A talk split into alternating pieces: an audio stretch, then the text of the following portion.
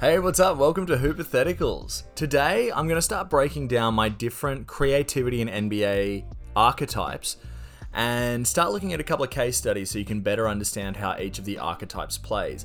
If you haven't listened to many of my recent episodes, I've actually been I've worked out a way to measure creativity in the NBA. So I've actually been able to create a statistic out of it.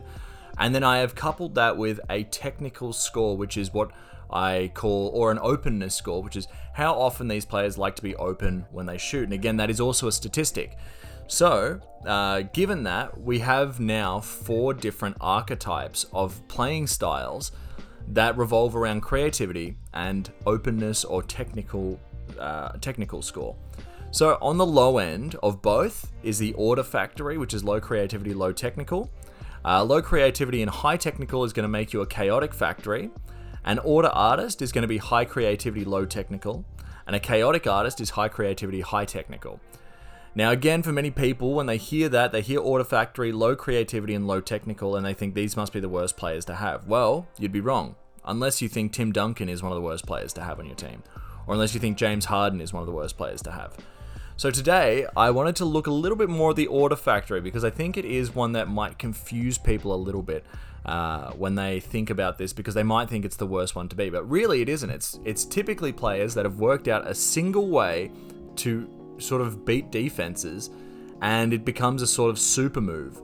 So when we think of James Harden, we think of him standing on one of the wings uh, at the three point line, dribble, dribble, dribble, and then he has a host of moves that essentially come out of that. But basically, his main goal is to get to that position, get the ball, get a one on one, and then work his magic. When we think of Russell Westbrook, who is also an order factory, a similar style, except he's probably not going to pull up for the three. We know he's going to try and blow past him, and then from there he can work his magic. Does he want to pass it? Does he want to try and lay it up? Does he want to go for a little uh, mid range jumper? We know what Russell Westbrook is going to bring as well. And so I wanted to talk about two players that are that many people I think would consider almost opposite style players, but both fit within the order factory category, which again is low creativity and low technical skills. Now, now when I talk about technical skill, I'm not talking about are they skilled. The answer is yes to every player in all of these categories. Technical skill is just what I've named. Uh, a player's uh, propensity to be open. So, uh, when we think about people that are in this category, they will typically shoot when they're open. This isn't all the time. James Harden obviously can shoot with a hand in his face, but James Harden is working, working, working to get himself open. He's he's uh, he's really, really working to make sure that when he's releasing the ball, it is in an open shot. And so you'll typically see that people uh, like James Harden is not going to get blocked that often uh, because he's working so hard to get it open. Let's let's just go through it a little bit. So Order Factory. Order factories tend to have one or two borderline unstoppable moves, and then tend to use craft and guile to manipulate defenders into making mistakes. They typically like to do all their work to get themselves open before they shoot. Now let's take a look at two players who I think people really don't consider in the same category, but within these statistical categories, they're quite similar. So these are Trae Young and Tim Duncan. So when you think of those two players, you might think these are not the same type of player at all. You know, Tim Duncan is a low block, and he's just got a little bit of he's got post moves, but mostly what you're looking to do is get the ball to him, and he'll use his skill to get open and shoot. And that being open for him might just be the defender doesn't jump up in the air and then he's just going to take the shot, little bank shot straight in.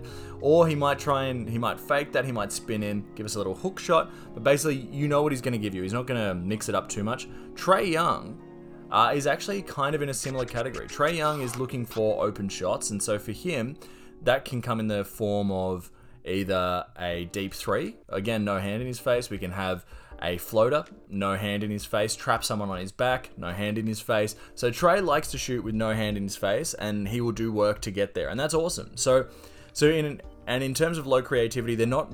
Neither of them are making up new moves to finish. When you think of maybe someone like Steph Curry, or Michael Jordan always making up new moves to finish. When you look at these types of players, typically they're going to go to one or two moves that they have just perfected, and it's just up to the defense to work out how to stop it. And typically, it's borderline impossible. So these are people. These are probably the most efficient scorers in terms of using their energy. They uh, they will use their energy quite efficiently because they're not trying to work out a new shot. So let's have a look. When you think of two players that play in a similar way, I bet you don't think of Tim Duncan and Trae Young. However, according to this metric, they actually play a very similar role. Both can be hubs for the ball on offense, Both have both have a couple of moves that are very hard to stop, and both like to get open to shoot and not try too many new moves on the court. Both can function well on volume shooting, but both prefer to use their guile to get open, get to one of their patented moves, and get the basket. So, when we look at these two, how do we break this down? Well, let's have a look at their stats. So if we look at their creativity stats, they're actually almost identical. Tim Duncan has a 6.73, quite low. Trae Young, 6.75, quite low. Again, not a bad thing to have. Having a low creativity is not a bad thing to have at all. It just means that you know what your best moves are. You don't deviate from them too much, and that it, that can be a very efficient way to score. So that's good. They don't need to work too hard to get to their baskets. In terms of their technical score, 8.13 for Trae, and for Tim Duncan, 8.63.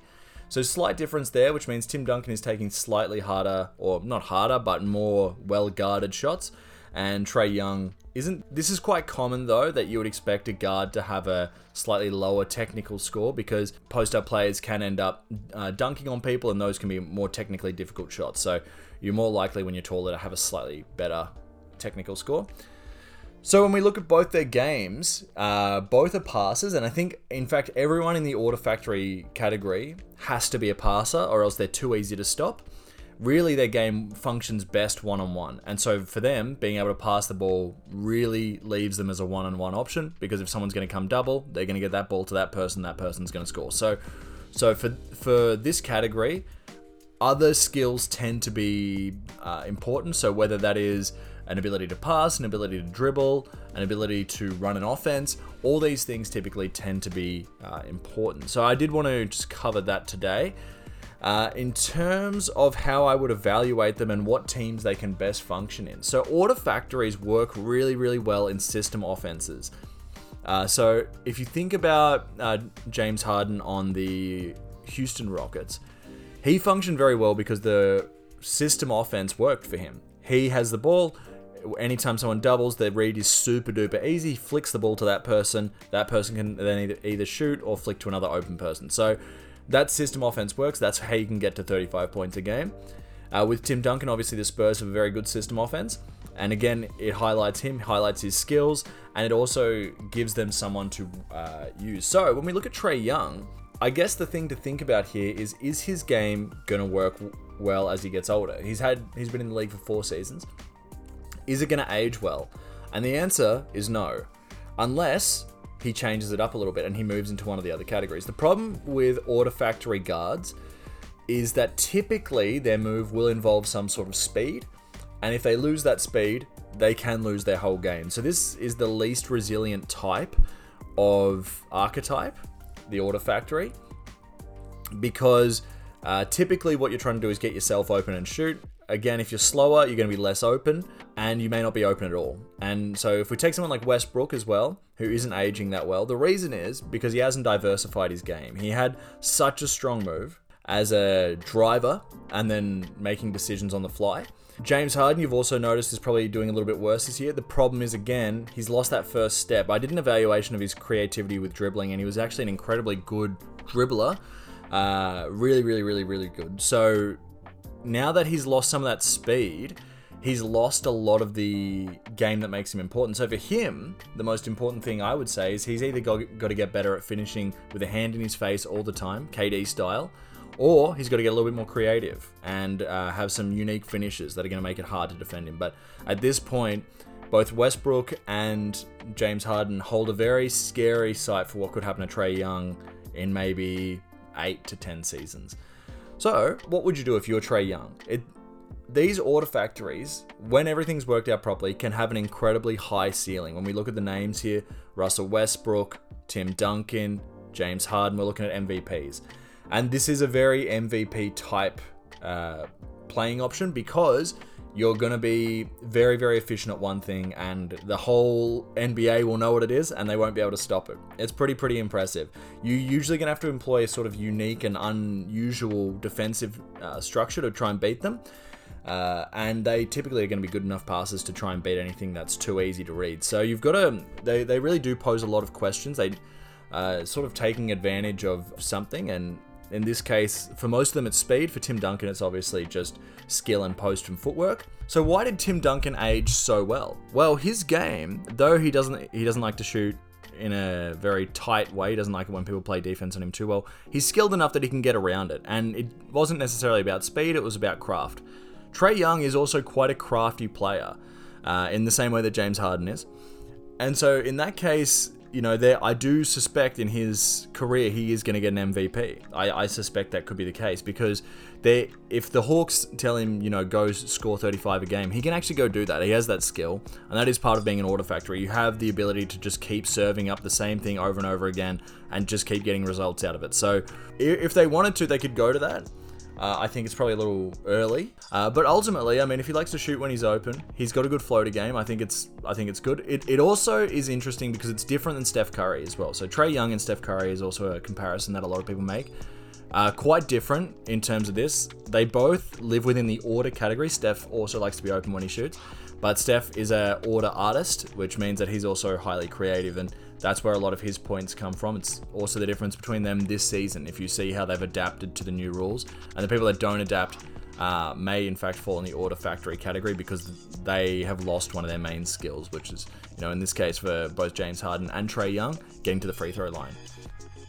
Anyway, to close, uh, the Order Factory is not a bad place to be. It ages the worst, unless you're Tim Duncan. Um, but typically, it is going to age the worst as soon as the league works out how to stop something. It can make it very, very difficult. The best end of it is Tim Duncan, which is that you're just constantly using your guile. And even even this year, you'll notice that James Harden and Trae Young are getting better at drawing fouls again because again, they just they're smart players. They want to be very efficient with their energy use on offense.